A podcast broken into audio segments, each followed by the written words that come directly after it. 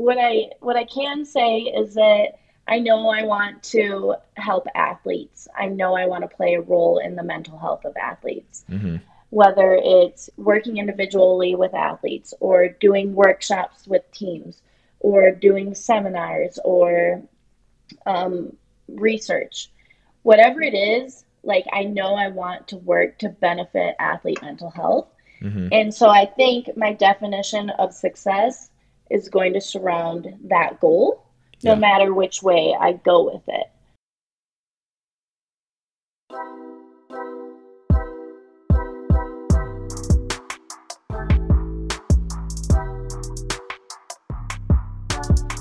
Hello and welcome back to the next act. I'm your host, Keaton Hall. Today's episode is unofficially brought to you by the lakes of Up North Michigan in the summer. If you never got to experience boating out on one of those amazing lakes in Michigan, you need to because it's one of the best times you can have in the summer. Joining me today is an incredibly talented and accomplished friend of mine. She began her skating career at four years old, won the 2011 U.S. Novice title, the 2012 Junior Grand Prix Final Silver Medal, is a nine time national competitor and a seven time international medalist, all while being Williamston High School's 2015 valedictorian. She's now a figure skating coach, just graduated from Michigan State University with her master's in kinesiology, and is headed to West Virginia University for her PhD in sport, exercise, and performance psychology. Ladies and gentlemen, the ever impressive Hannah Miller. Hannah, thank you so much for taking the time to be on the pod today. Hi, thank you so much for having me. I'm so excited.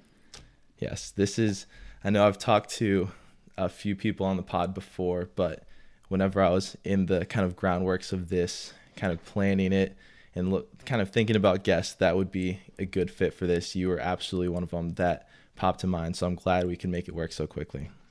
I'm honored. Thank you. All right. So this is a conversation I'm very excited to kind of get into. So I want to start kind of where you started. You obviously skated, started skating at four years old. Um, you had a pretty good influence in your father to kind of get you out on the ice. What about figure skating got you hooked and made you want to go after that instead of gymnastics or a different sport? Yeah, so when I started skating, you know, it's all kind of a blur because I was so young. Right. Um, and I was put into gymnastics as well when I was really young, as well as dance. Um, and I think from when I was maybe like 10, I just knew figure skating was my sport. Um, there's kind of no doubt about it.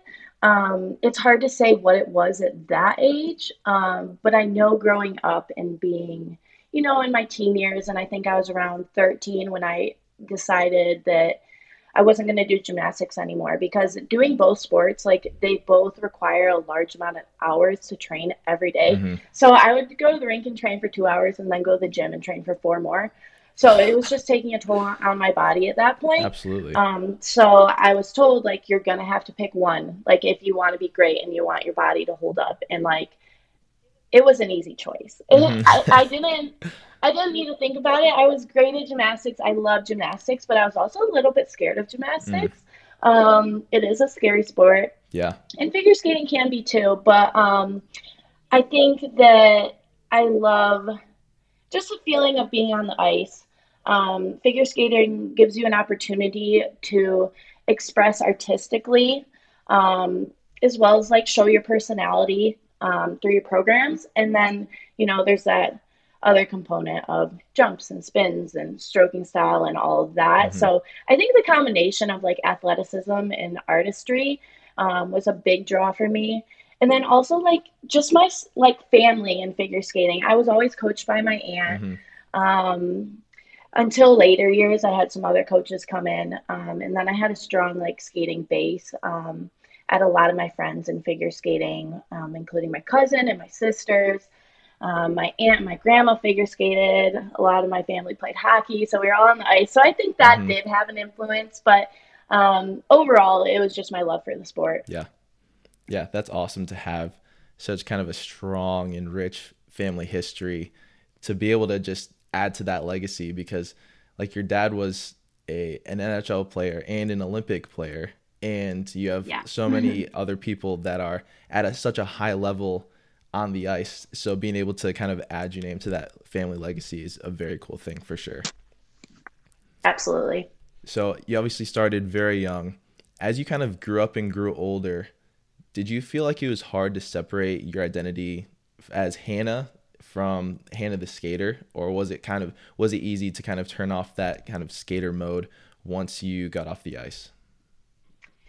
I think that through different phases of my career, my identity was linked um, more or less to skating. So when I was in middle and high school, I had that separate community at school. So I was in public schools, right? Mm-hmm. So I could totally separate school from skating. I mean, obviously, everyone, all my friends at school know I knew I was a skater, right. and I was often like the skater by you know other people. But it was in in a way there. I had such a good community that I just felt so much love from outside of skating that it was really easy to you know separate my identity there. Mm. Um, I think once I moved to California right after high school, so I was 18, mm-hmm. and I moved to LA by myself. Um, I think that's when it got harder to separate my identity from skating. Yeah. And you know, as a result, I wasn't skating as well. Um, mm. And I think it's because when I moved there, I got so caught up in the idea that I am here to skate. That is what I'm doing. That is why I moved here. Um, I was told that by my coaches there. Like, I was basically told you live to skate. Um, so I think when I moved there, my identity turned into you are a skater rather than you're a friend, like you are a um, student, all of those other things. Um, but when I was growing up and living here, it was very easy to separate. And um, you know, I think that's why I was able to have success because I had a life outside of skating um, that I could just, you know, kind of forget skating, whether it was good or a bad training day. Mm-hmm. I could go to school and have fun with my friends and enjoy learning and then jo- go enjoy my family without, you know, putting so much pressure on myself to be that athlete. Right. Yeah, that that is definitely makes sense and something that I and a lot of other athletes can attest to being able wanting to be able to separate those two things because sometimes like you said you can have a bad day or not as good of a day in your personal life but then you can use that ice skating as an escape or kind of vice versa it kind of leads really well into my next question kind of about balance so Katrin Davidsdottir is a two-time CrossFit Games winner and obviously it's different sport, but same high level performance uh, that you kind of need. She once quoted that one thing she was told is that champions don't have balance kind of in life. And do you agree with that statement in terms of in order to get to that level, you can't have balance? And if it is true, is it worth it in the end? For me, it's hard for me to agree completely with that I think in some ways there isn't balance, um, just because like sports say like takes so much time and training and effort mm-hmm. that it can feel like your life revolves around the sport. So I think that's where that unbalance comes in, where you're just like training so hard. Um, but for me, I kind of had to find balance. Yeah. To be successful, mm. because as a perfectionist, I am a self proclaimed perfectionist. Yeah. and I've been told that as well. Um, I'm very type A. Uh, so, as a perfectionist, I think that I would often put so much pressure on myself to be perfect mm-hmm. at every training session. And I would get really upset when I wasn't perfect. Mm-hmm. Um, and it, in some ways, it would ruin my day um, sometimes if I didn't find balance.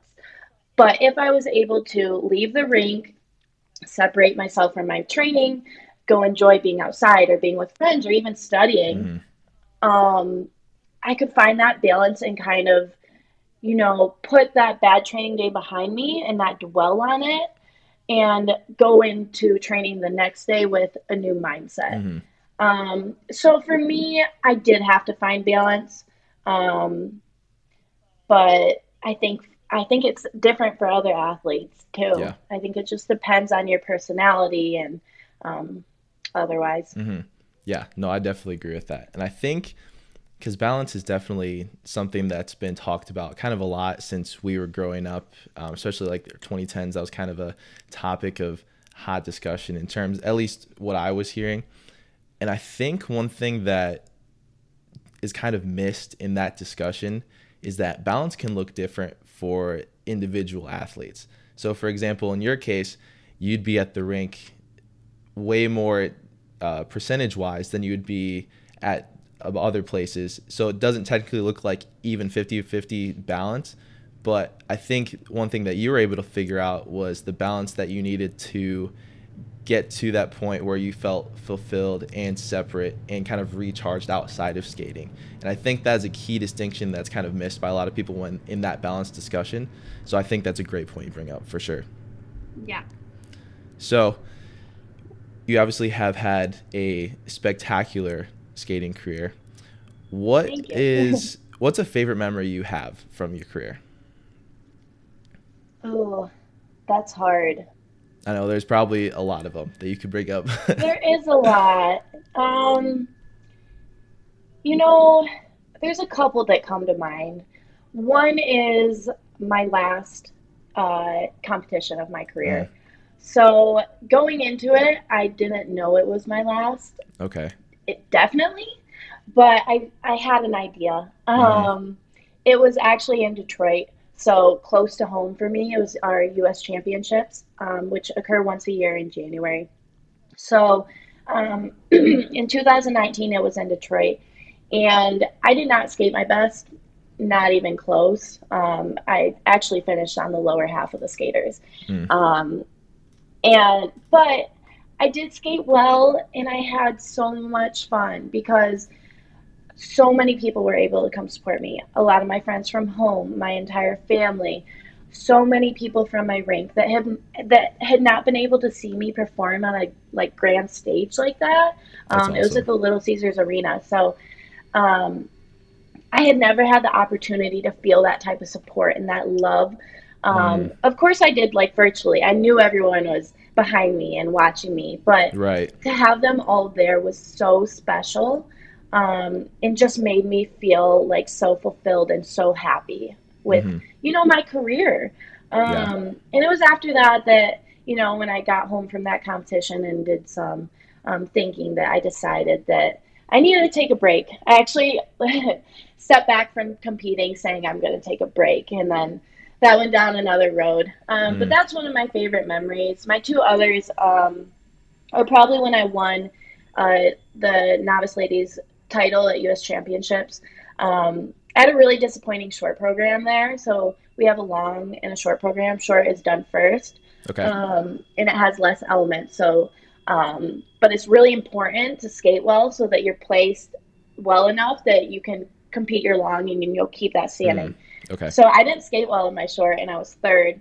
And going in, I was kind of the favorite to win. So I was devastated. Looking back on like 14 year old me, like I was like freaking out. Like uh-huh. I was uh-huh. crying and I was, you know, I was just devastated. Mm-hmm. Um, but I was able, you know, with the help of my coach to get my mindset in the right place uh, for the long program.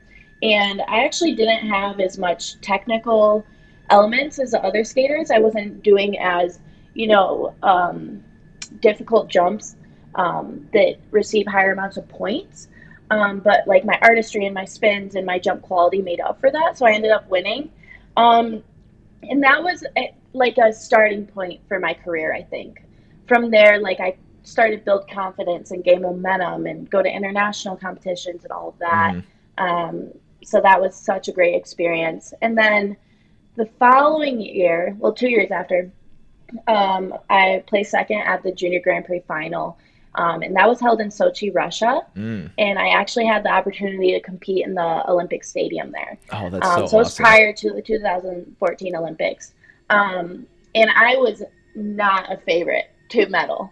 Um, like I said, I was I was someone along my career that kind of lacked in the technical elements. Okay. Not by a lot, but it was just little things. Like people were doing triple triple jumps at this competition, mm. and I was only doing triple doubles. I couldn't quite get that triple triple done. Got it. Um, so I was not a favorite, and I was actually skating terribly going into this competition. Like my coach and I were like freaking out because I was skating the worst I had probably in two years huh. leading up to this competition. Just terrible. Mm-hmm. And I ended up going and skating like two great programs and ended up second somehow. Um, so that was such a cool experience. And when you're at the final, you compete. There's uh, you have to qualify, so you compete against only five other people. So six people qualify, um, and you qualify from your placements during the season on the Junior Grand Prix circuit. Okay.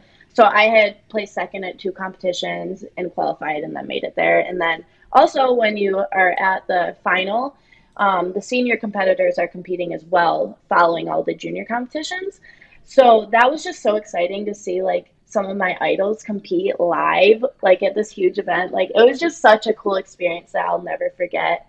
Um, Absolutely. So yeah, I guess I went into three memories, but those are some of my favorites. No, that's great. I mean, because figure skating is not something you really hear or see about unless it's on an Olympic stage every four years. So being able to see kind of the insight of someone who actually did compete at those high level competitions that were kind of on a more consistent basis that's it's such a cool thing that's not really talked about a lot so but i do want to touch on your the first favorite memory you experienced because i think that's something that a lot of people can relate to in terms of you know that the support's there for your career you know that you, it's been there the whole time but being able to actually see those people in that arena that's actually home. Like I bet that would that was such a special moment and I wasn't even there, but like just the build up and knowing like with my last game and my family was there and a lot of former teammates came there and it was just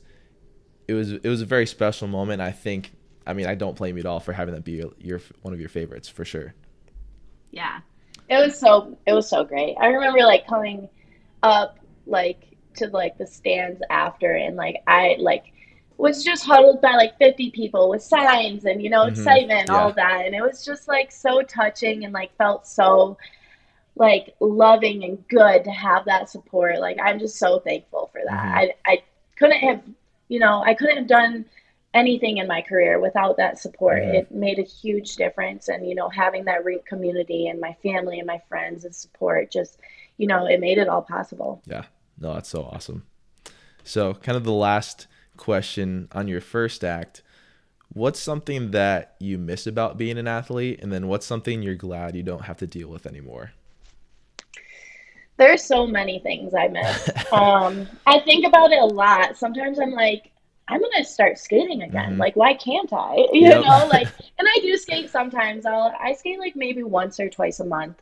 Um, i try to get back into the rink but uh, there's part of me that gets really frustrated doing mm-hmm. that because I can't do what I used to yep. do. and some days I actually can, which is like crazy. Like sometimes I can throw triples, mm-hmm. but on other days I'm like, I'm off today, can't do yeah. it. Um, but there's so much I miss. I mean, I think one thing is really just having that training schedule. Mm-hmm. Um, there was part of me that loved just going into the rink every day and training really hard.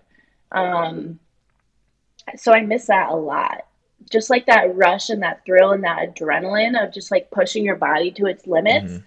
Um, which I'm actually kind of getting into right now with uh, training for a marathon. I haven't trained for anything. So now I'm like, okay, this is what it feels like, and you missed this, uh-huh. so enjoy it. Um, so I, I miss that. I miss competing a lot. Mm-hmm. Um, you know, a lot of skaters will say that competition is like their favorite part of skating. Mm. And it definitely was one of my favorite parts for sure because there's something really special about being the only person on the ice mm-hmm. and having all eyes on you. Yeah. Um, with it comes a lot of pressure. So if you have a disappointing performance, it can be very uh, demotivating and you know bring your self confidence down a lot. But there's also something really special about having, you know, a performance that you've been training so hard for for months and months and months. Like mm-hmm. when we skate, we get seven minutes on the ice. Our short program is around three, our long program is around four. Okay. So we get seven minutes to put down what we've been training.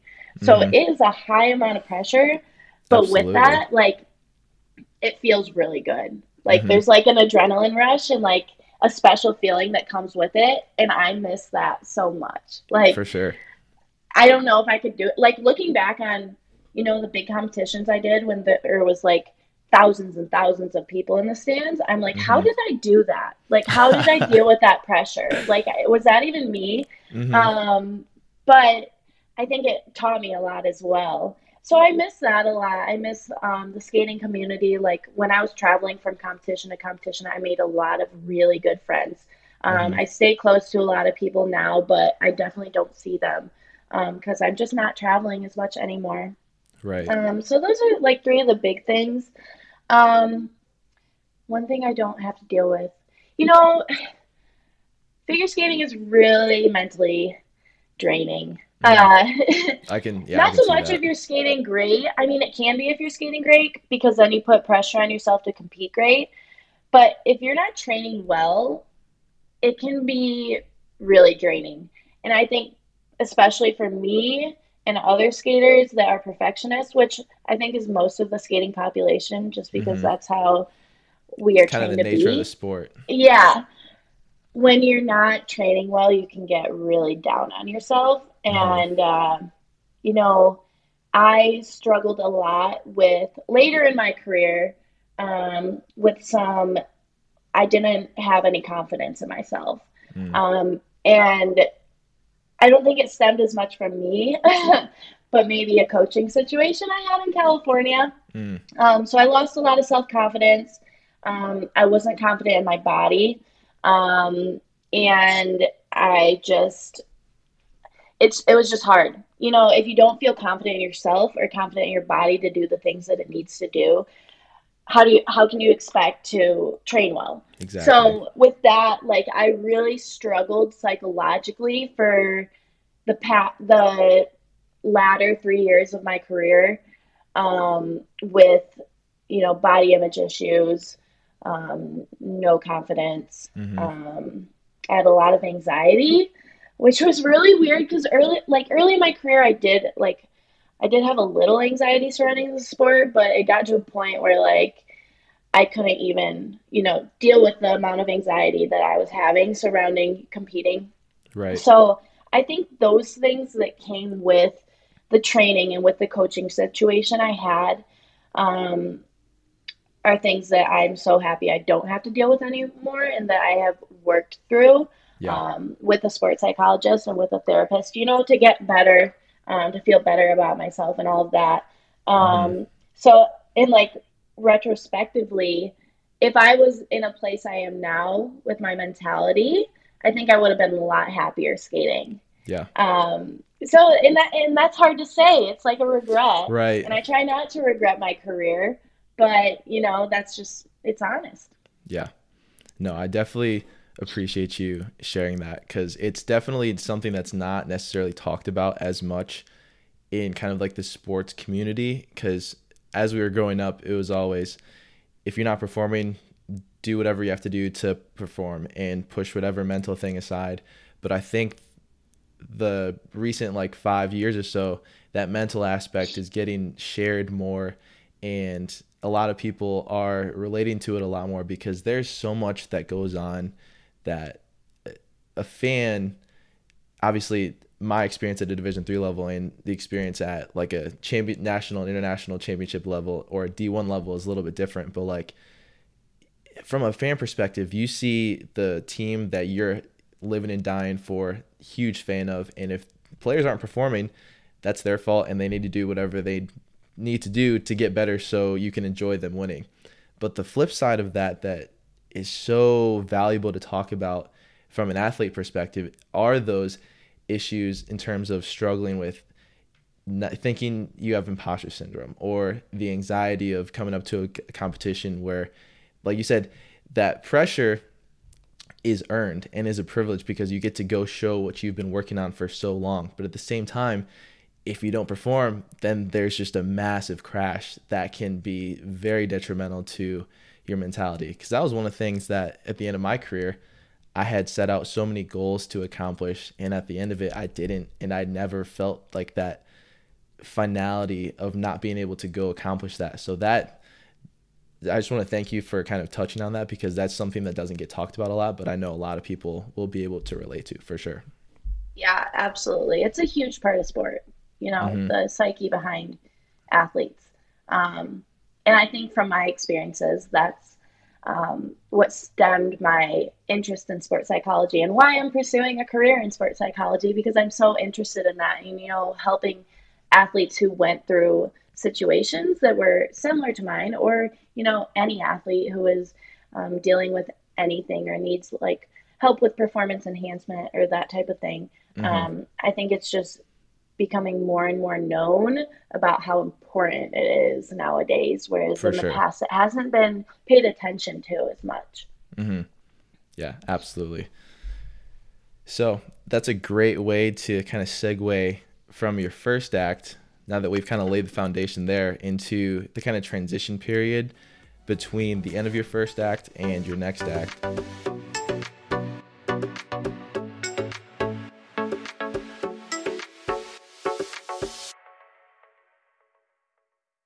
So, in the time after you retired, obviously you talked about missing that schedule and that structure.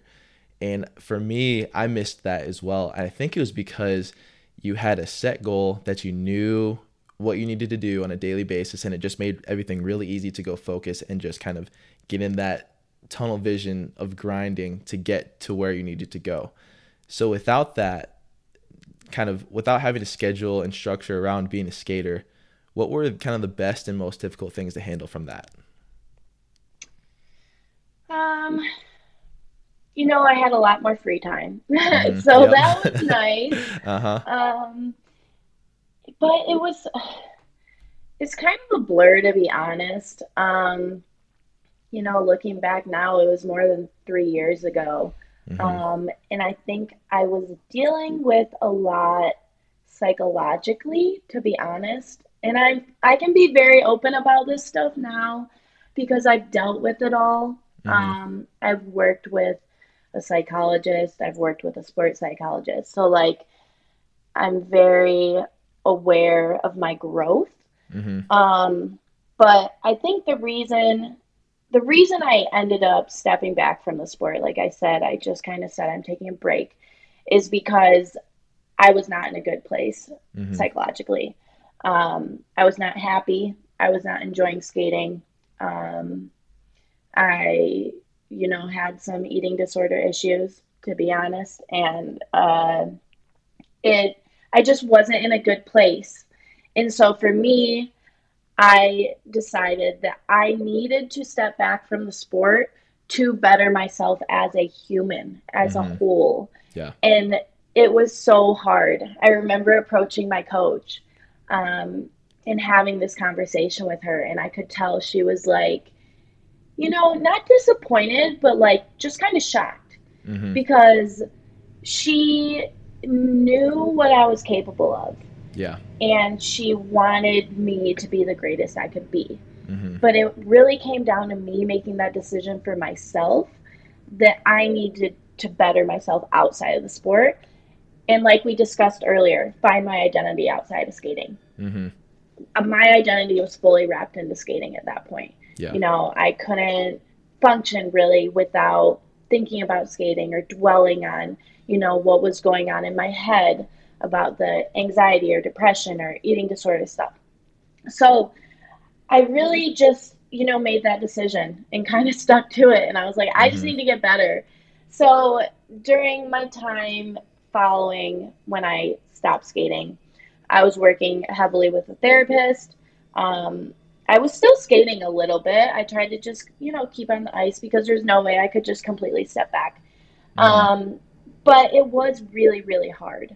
Yeah. Um, there was a part of me that was like, you're not done. You have so much more to do.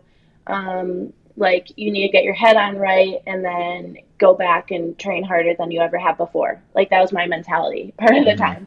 Yeah. And then the other half of the time, I was like, look, you can go like do all these other awesome things. Like Yeah. you love school. You Mhm. want to be a sports psychologist. You Yep. can finish up your undergrad and, you know, do a master's and do a PhD Mm-hmm. and enjoy your friends and family and, you know, pick up other hobbies.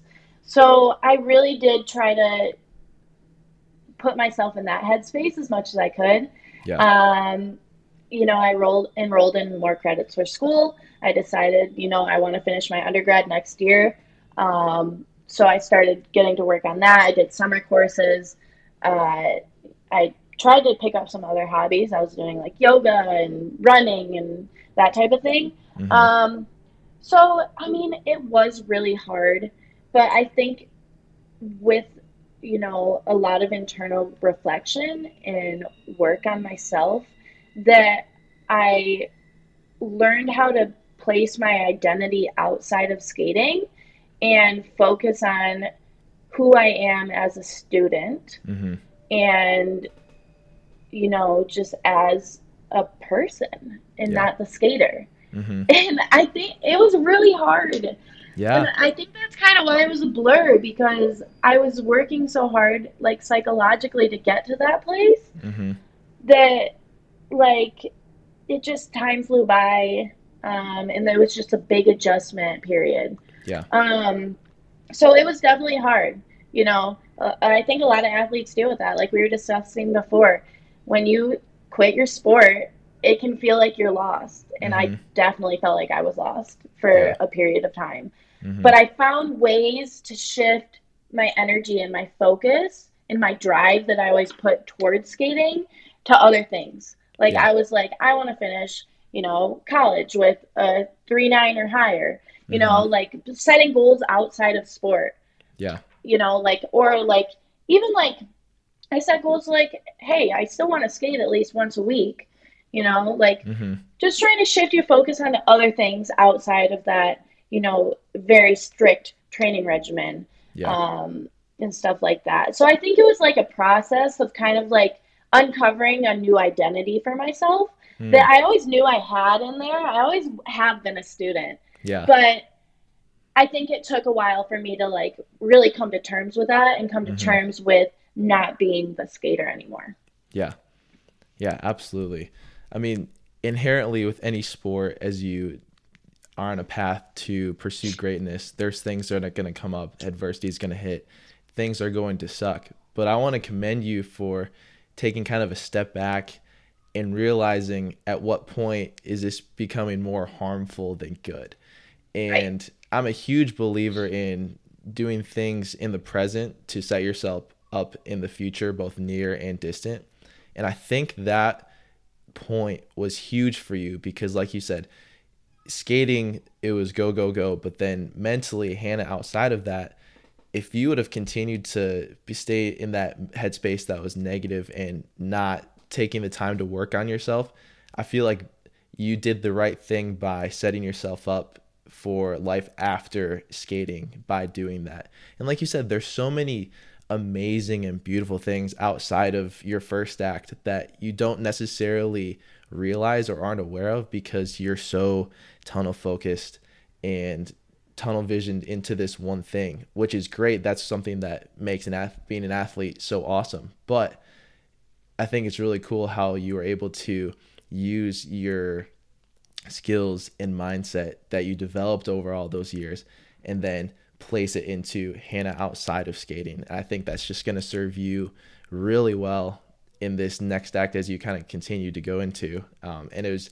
that was just really cool to hear. So thank you for saying that. Yeah, thank you. And uh, one thing I forgot to mention is that um, also when I stopped skating, I picked up coaching. So I was Mm. coaching a little bit before I stopped, but when I finished, I kind of pursued a role as like not a full time coach, but part time while I finished up school. hmm And coaching has been the most fulfilling experience. You know, awesome. I've had about six students of my own the past couple years, and I've watched them grow from barely being able to, you know, skate on the ice to, you know, winning competitions. And Uh-huh. it's been so special. Um, and it's also allowed me to stay involved with the sport and be at the rink and be Mhm. involved with this community that I have absolutely loved my whole life. Yeah. Um, and I've also done some choreography, so like creating programs for skaters at our rink. Mm-hmm. So that's allowed me to stay in touch with, you know, my artistic side of skating. Um, I always loved choreography. Mm-hmm. Um, so being able to kind of transfer to creating for other skaters has been really special and very, very fulfilling. Um, so I think in that way, I also shifted my identity, you know, from being the skater to the coach and focusing Mhm. on how I can, you know, help these athletes get to a place where they're feeling good about their skating, but they're also very healthy psychologically. And that's like one thing that I try to focus on because I know how hard skating is as a sport, both Mhm. physically and psychologically. So I try to focus on both aspects um, as kind of my coaching philosophy. Definitely. Well, that kind of leads into the last question I have about this transition period. Would you say that was a characteristic or piece of your kind of character that you developed in your first act of being a skater that you're trying to carry over into your next act as a coach and uh, PhD student now? Uh, the characteristic of like Or sorry, I should say what is what is a characteristic that you're Okay. that you want to carry over into your next act like that? Yeah, sure. Um, I think just diligence. Uh, I've always had, you know, a good work ethic, I think. Mhm. Um, and, you know, stay diligent, um, working towards my goals. So that's something I learned really early in life. I mean, when I was in high school, I skated before school, I went to school, I skated after school, I did homework, I went to the gym, I went to sleep. That was my schedule every day. So Mhm. I learned how to manage my time, um, work hard, stay diligent, all of those things. So carry that forward. Absolutely. Um, another thing I think is just like prioritizing, like finding the joy and Mm. finding the love. Not even finding, but like keeping the love. Because I love school. I love what I'm pursuing. Um, Yeah. I love coaching. Um, so just maintaining that love. Like I definitely in my last couple years of skating, I lost my love for the sport. I did not I did not like going to the rink. I did not like training. I did it because I was like set on it. You're I was committed like, to it, yeah. I, I yeah, like do I have a choice? I did have a choice, but in my mind it was like no, you don't have a choice. Mhm. Like you got to get it done.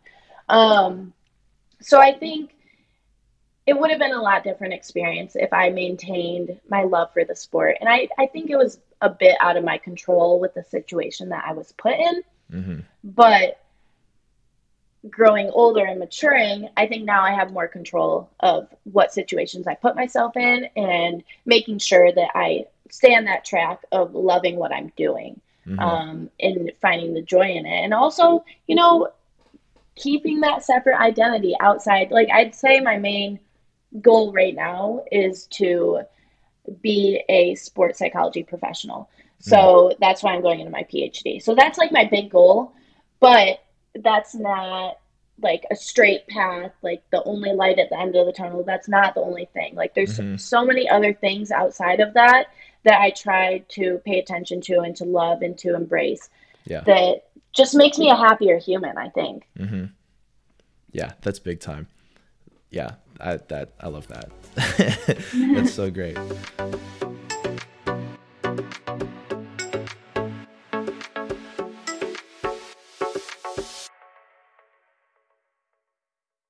Okay, so talked about first act, talked about transition afterward.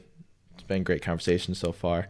Now, kind of going into your next act, you have a master's degree in kinesiology and have really good experience with training and choreographing for skaters. And you're also going into the sports psychology of things. Do you think you found your calling or purpose per se? I think so.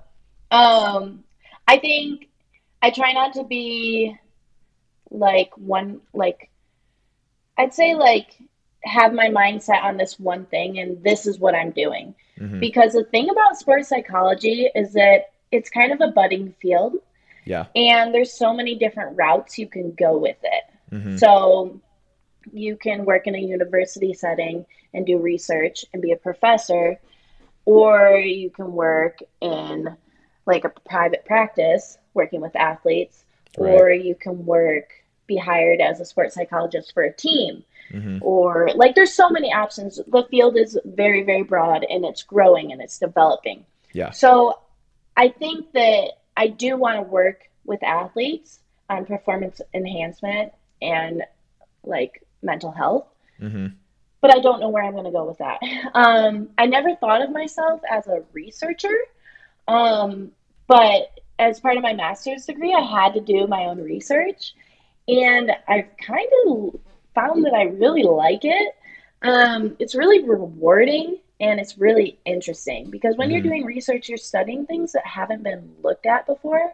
Yeah. So, for my research, I looked at how social media plays a role in the psyche of figure skaters, Hmm. and it was so interesting. I like just finished it, I and bet. you know that kind of opened my mind to, you know, maybe being a researcher throughout my career. Um, during my PhD, I will absolutely be doing research. That's just Mhm. part of a PhD. Sure. Um, and I really want to look at body image and issues surrounding that in my Mm-hmm. research and maybe staying on social media research, but I'm not really sure. Um, but, you know, I think this field is what I think I'm meant to do. I think that my struggles psychologically as an athlete are what have made my passion in this field so strong because Mhm. I want to help athletes, you know, whether it be not go through those struggles, like help them prior, Mhm. or when they're dealing with those types of things, how can I, you know, work with them to heal? For sure. Um, and then with coaching and chore- choreographing, I think during my PhD, I'm not going to have time to coach, unfortunately. Mm. But I would love to stay involved with um, doing choreography for skaters um, because I really do love that. And choreography is more of a thing where, like, you can get hired for, you know, a program and Mhm. then you do it and then it's done. Like, it's not something you have to like commit to for a period of time. And I think you know that's gonna that's gonna be something I will be able to balance with doing a PhD. But coaching, unfortunately, not. My kids are freaking out here. All my students are like, "You can't leave us," um, and it's really sad. It is very very sad to leave them. But um, you know, I think that this PhD program is going to be amazing. Uh, it Mhm. is four years, so I'm kind of like, what have I gotten myself into? Sometimes, right. um, and it's going to be a lot of hard work, but Mhm. I think it's going to be work worth it. I really do enjoy school, not all the time, but uh, Right. I have always enjoyed learning. Mhm. Um, so I think I'm just like headed in that direction full force, and you know, I'll see where it takes me. I I don't know where I'll end up being in four years at all. yeah. Um, I'd Yeah. love to work with U.S. figure skating. I'd love to work um, as a sports psychologist for a team. I am really open to all the options the field has to offer. So Mhm. we'll see. Yeah, I think that your mindset of kind of adaptability and wanting to learn this kind of as a foundation so you can go wherever the best opportunity leads is a way better approach to it than okay, I want this position with this organization at this time because that sometimes isn't exactly all that you thought it was going to be and a lot of times you learn that through experience.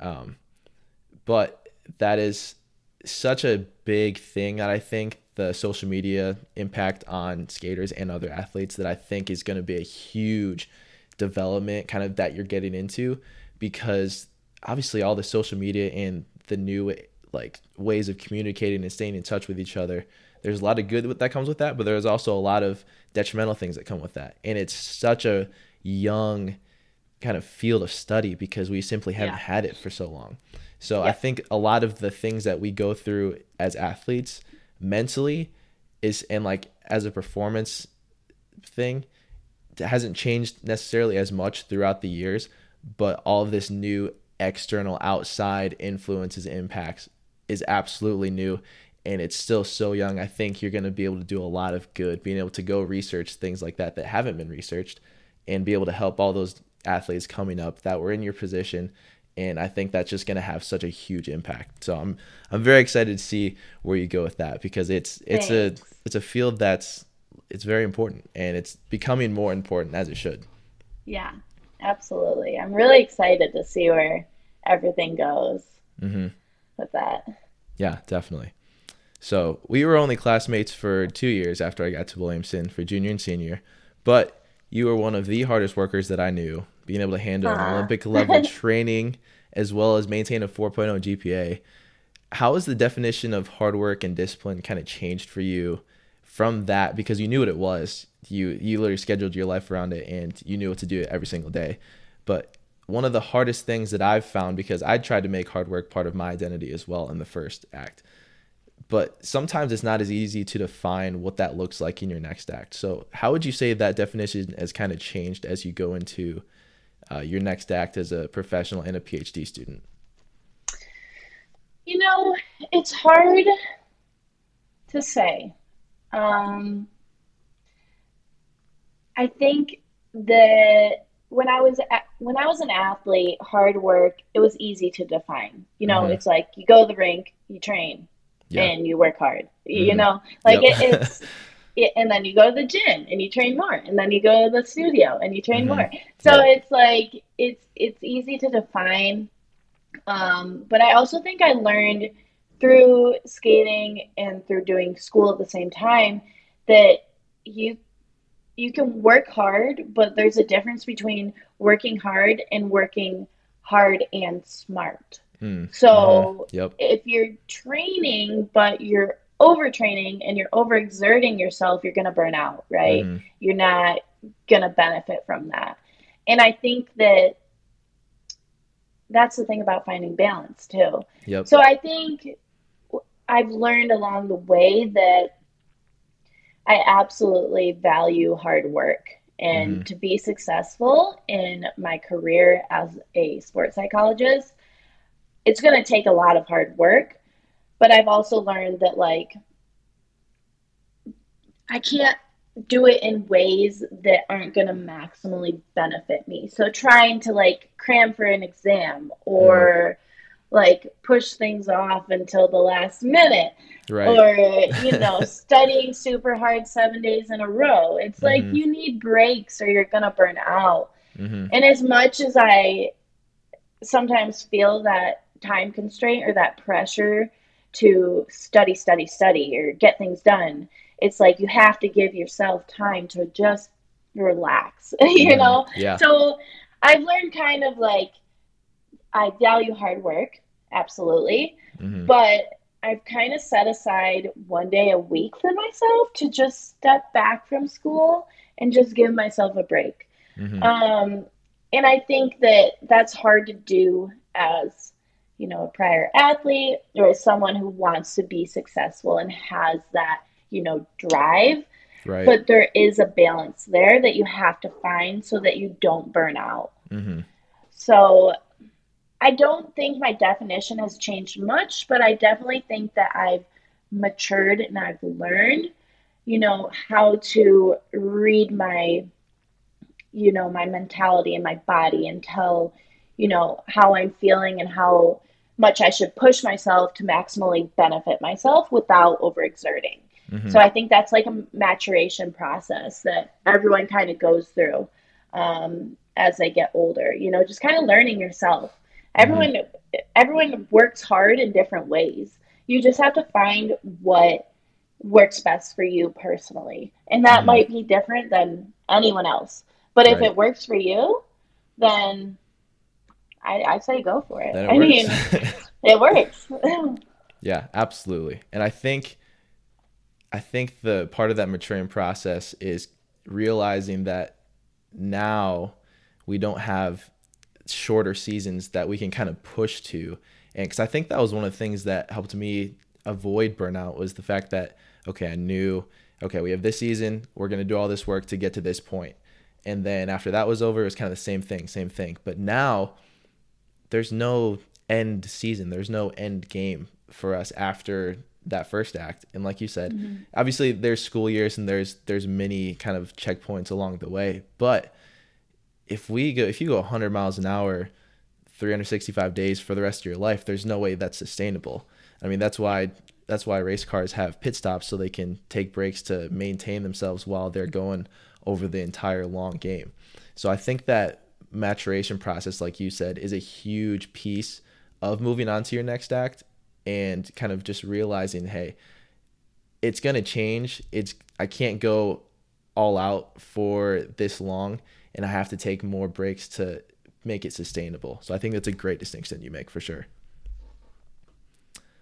So now I think it's safe to say, kind of going along with that, that everyone wants to be successful in their lives. I mean, if you ask anybody, do you want to be successful? I don't think they're going to say no.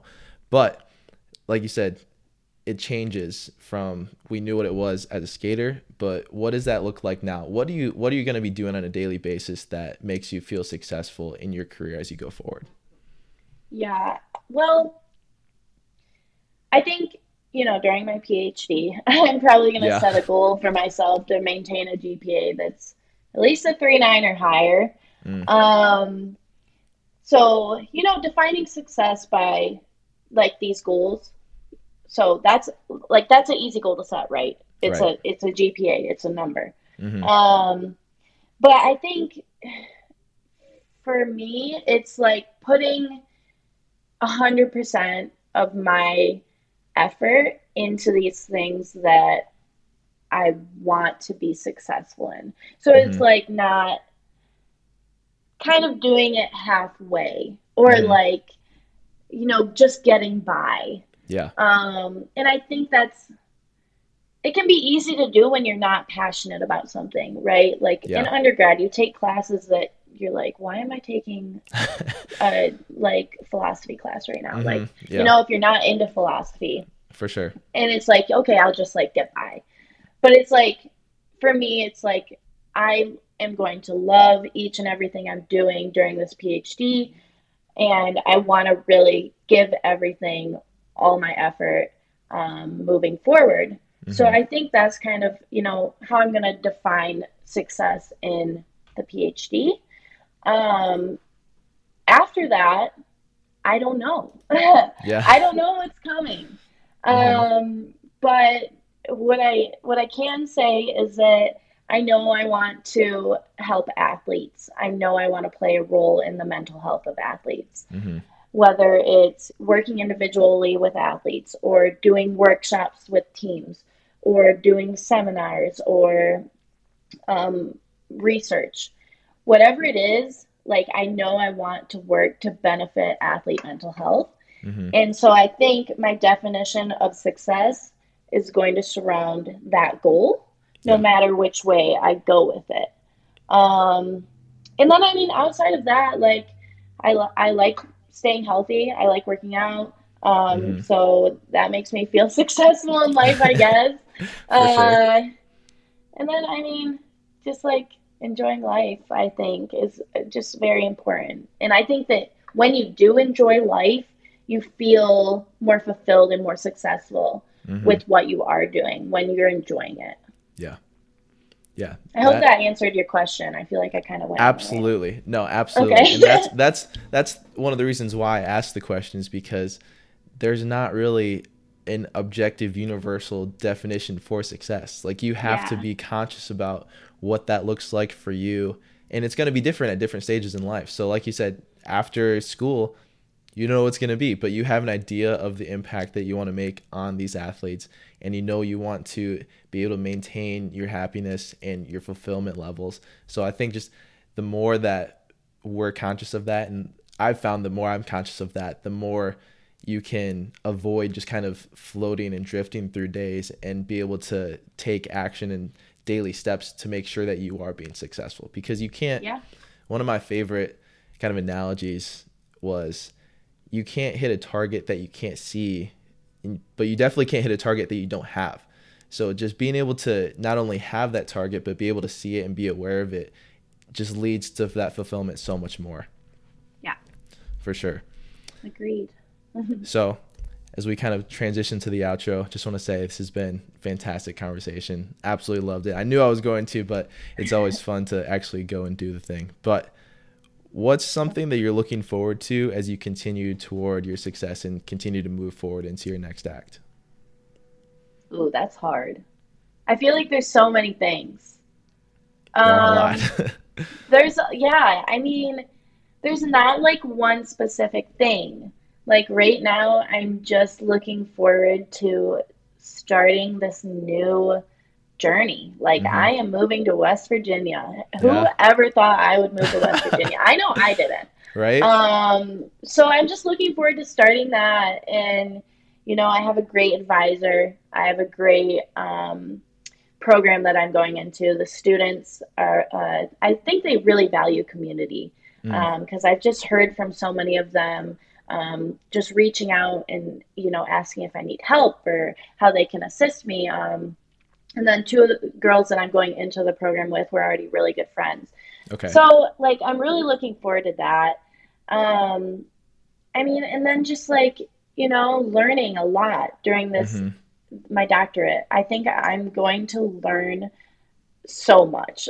Yeah. Um, and that's just really exciting for me. And I think that with learning a lot, I might stumble across things that I'm very passionate about, whether it mm-hmm. be different types of, you know, therapies, um, like cognitive behavioral therapy. Like that's kind of sparked my interest, but I've never really gotten like into the, you know, weeds of it. Mm-hmm. Um, so I think like things like that that like come along my path or like um, EMDR, it's like uh, eye movement therapy. Like there's okay. so many things that like I've thought about and I've been like, ooh, like that's exciting to me, yeah. but I haven't really gotten to explore. I think like in this next four years, I'm gonna have a chance to like kind of like broaden my horizons and see like what really like I wanna, you know, tune in on and like mm-hmm. really pursue and what really like sparks my interest. Yeah. And that goes for research too um, I look forward to like making an impact with my research, like having some of um, my studies published in like major journals. Like that's mm-hmm. a big mm-hmm. goal of mine too, is to publish my research. Um, so I mean, there's all of that, and then you know, just outside of that, whatever I end up doing with my career, um, you know, it's it's exciting to think about, but it's also like it is daunting it's not yeah. just like, oh, like I have this career set out for me. Like, here we go. We're going to go do this. It's like, mm-hmm. okay, well, I am in this PhD program. Excellent. I don't know what I'm going to do after it. Right. So that's a little daunting. But I know that if I work hard and I stay passionate and I learn a lot, that I can be successful if I continue that after. Mm-hmm. So I think that kind of sums it up yeah, bit? for sure. Absolutely. No, there's that's the beautiful thing about being able to go out and take action and put yourself in these positions is that you have no idea what doors are going to open, what new interests are going to unfold before you just by simply showing up and putting in the work and discovering all these new things and learning all these new things. Like there's so many things that you can learn and your life can can look completely different because of one class you take or one thing you read and it right. just sparks a whole new interest. So I think that's that's a very exciting thing, but also a very daunting thing, like you said. Absolutely. Have you read Have you read the book or heard of the book uh, Grit by Angela Duckworth? I I've heard of it. I haven't it's, read it. I should kind read of, it. As you, I mean, as you've been talking about the passion and interest side of things, it's almost exactly what she talks about in there. So I, it was very cool. Yeah. Um, it was a good read. Definitely recommend it. But it's kind of exactly that kind of mindset of cool. long-term sustained passion and success. But cool. anyway, so before we get to the last two questions, just want to take some time to acknowledge you first for the relationship and friendship that we've had. When I mm-hmm. transferred to Williamston my junior year, in all honesty, I didn't know that you skated at all.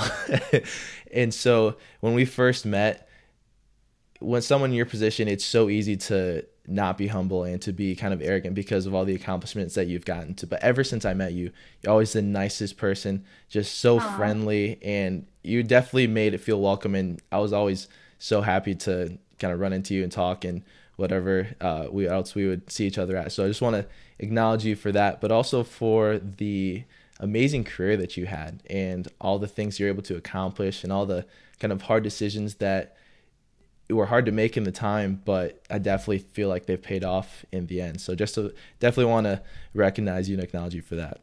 Thank you. I appreciate it. And that, I mean, it was the same for you. You were always such a good friend and so friendly and easy to talk to and fun to be around. So, yeah, great, great high school memories for that, and you know our sustained friendship through all this too. Absolutely, no, definitely appreciate that. Yeah. So, you. are there any? I know that you are going to run a marathon, just casually. No big deal. A marathon next week. Is Yeah. there any? I know there's a cause that you're pretty um, attached to with that. Is there any? Yeah. Do you want to plug that real quick? Sure. It's um Eve. It's called. It's based out of Lansing. It's End Violent Encounters, and uh, they support victims of um, domestic abuse, sexual abuse, sexual assault, elder abuse, um, all those types of things. You know, any forms of abuse. Mhm. Um, so yeah, very near and dear to my heart, and we wanted to find a local organization to raise money for. Um, so that's kind of why I'm running. Um, very important to me, you know. Uh, it's it, there's definitely been parts along my life where I've been affected, maybe not personally, but you know, Mhm. um, been affected by those things. Um, so with running the marathon, I'm doing it with my sister Nasa, um, my cousin Ashton, and then two of our friends. You know, we really wanted to not only run the marathon, but we wanted to do it for a cause or something Mhm. important. Um, so that's a, that's what, what we decided on. Um, so I actually run it in two days from now. Um, so I have today and tomorrow off from running, which is a nice little break. For Uh, I sure. fly to San Diego today, and uh, on our little calendar it says carb load. So I'm like, are we having pasta tonight or what? Right? so um, yeah, gearing up for that. I'm really excited. Our run starts at like five in the morning. oh. Um, but I'm excited. I'm a little nervous to be honest. Like yeah. the most we've ran is 20 miles. So, and I can get through that, not pleasantly. The last two miles are Right. like, uh, I'm gonna die right Like, now. I'm still running. yeah, I'm still running. So I, I mean, I, I, I know I can do it.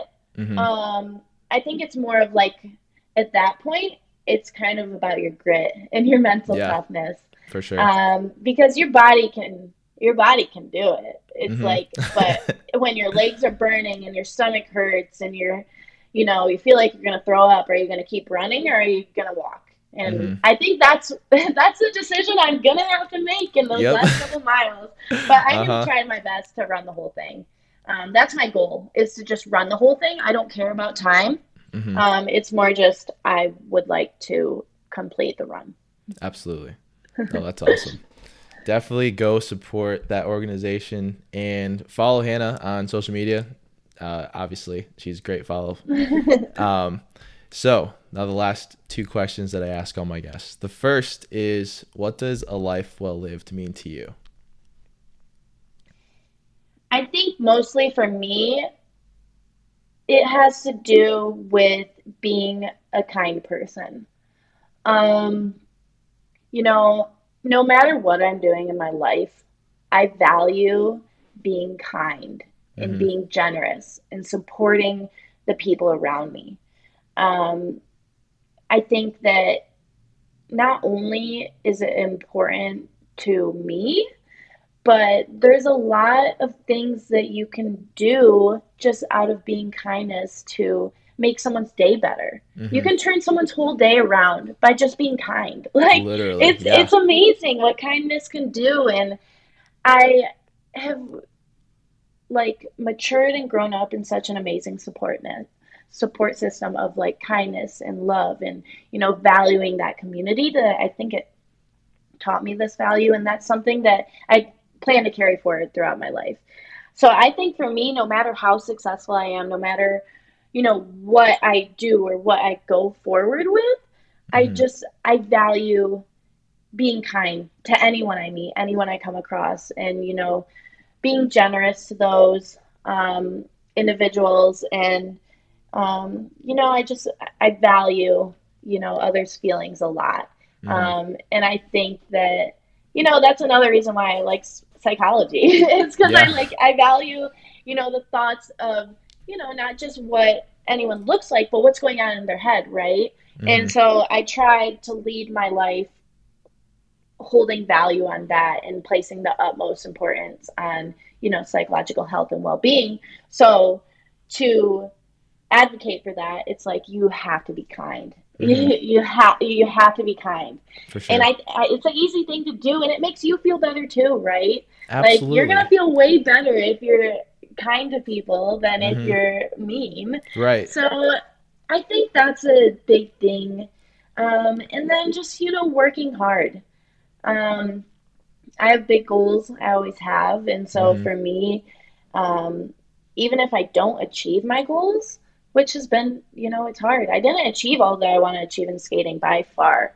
Yeah. Um, but I still see that as like a part of my life that was well lived because I worked very hard. Mm-hmm. And it wasn't like I was doing it, oh, I'm working 80% of yeah. my potential today. It was like I'm going full force at this. So mm-hmm. I think I value that as well, like hard work and like diligence. Yeah. So I think those are my two big things. Yeah, that's amazing. I love that. I mean, hard work and kindness, that's it's hard not to live a life that's well lived if you have those two things in the forefront for sure. Yeah. So, now the last question, kind of more of a legacy oriented, but how do you want to be remembered? And this could be just from someone you run into, this could be close friends, this could be someone that sees you from afar. When they think of Hannah Miller, what do you want them to think about and remember, and remember you by? I think that goes along with your last question. Mm-hmm. I want to be remembered as, most importantly, a good human, like mm-hmm. a good person who values all individuals, who is kind to everyone, um, who doesn't take life too seriously, um, you know, values friendship, values family, um, values community. I think that's like of utmost importance to me. Like just mm-hmm. being remembered as someone who is like a good human. Mm-hmm. And then is another thing that goes along with that is like I value being the person that people feel like they can turn to to talk to about anything. Mm, like yeah. I am so I try to be open about what I've gone through so that people feel comfortable talking to me about things.